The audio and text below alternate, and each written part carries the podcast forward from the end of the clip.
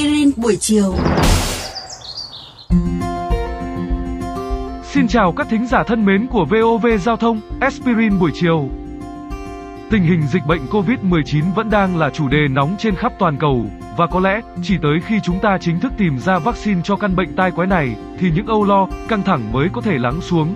Trong suốt những dòng tin tức về COVID-19, bạn có thể đã từng nghe thấy khái niệm bão cytokine như là đòn chí mạng, khiến nhiều ca bệnh trở nên vô phương cứu chữa. Vậy bão cytokine là gì và nó nguy hiểm như thế nào?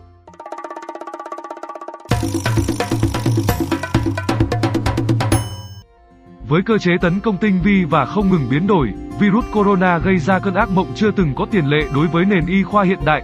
Tuy nhiên, trong giai đoạn đầu của bệnh, virus này không gây ra những biểu hiện lâm sàng nghiêm trọng.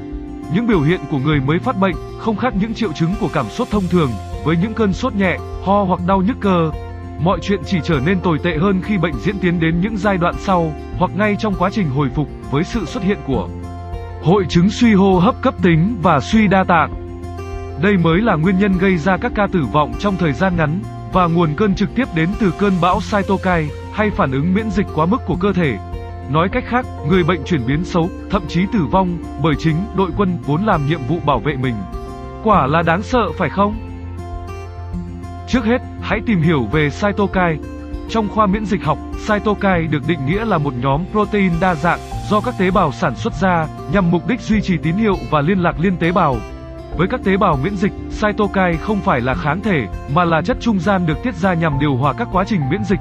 Các cytokine hình thành nên mạng lưới cytokine, thúc đẩy những tương tác phức tạp và sự linh hoạt của tín hiệu cytokine có thể thúc đẩy đồng thời cả hai phản ứng bảo vệ và làm hư hại.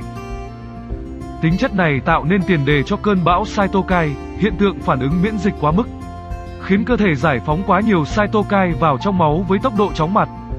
Trước sự tấn công ồ ạt của virus vào các cơ quan trong cơ thể, quá nhiều cytokine đương nhiên gây hại nhiều hơn làm lợi, dẫn đến các phản ứng sốt cao, viêm nhiễm, sưng phù, mệt mỏi cực độ và buồn nôn.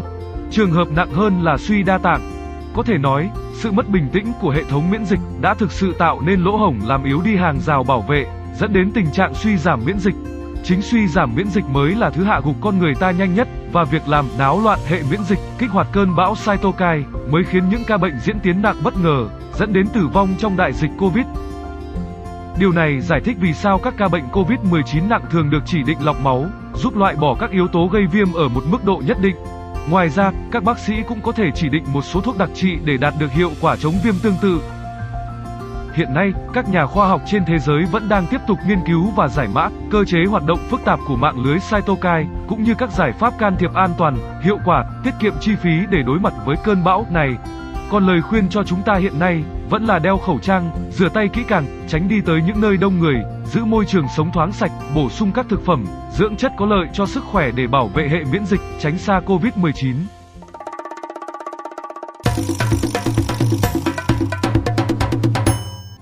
Các bạn thấy thế nào về chia sẻ của chúng tôi hôm nay? Xin hãy gửi thư góp ý, hay câu hỏi về hòm thư aspirin buổi chiều a.gmail.com hoặc qua fanpage aspirin buổi chiều của chương trình. Rất mong nhận được phản hồi của các bạn. Xin chào và hẹn gặp lại!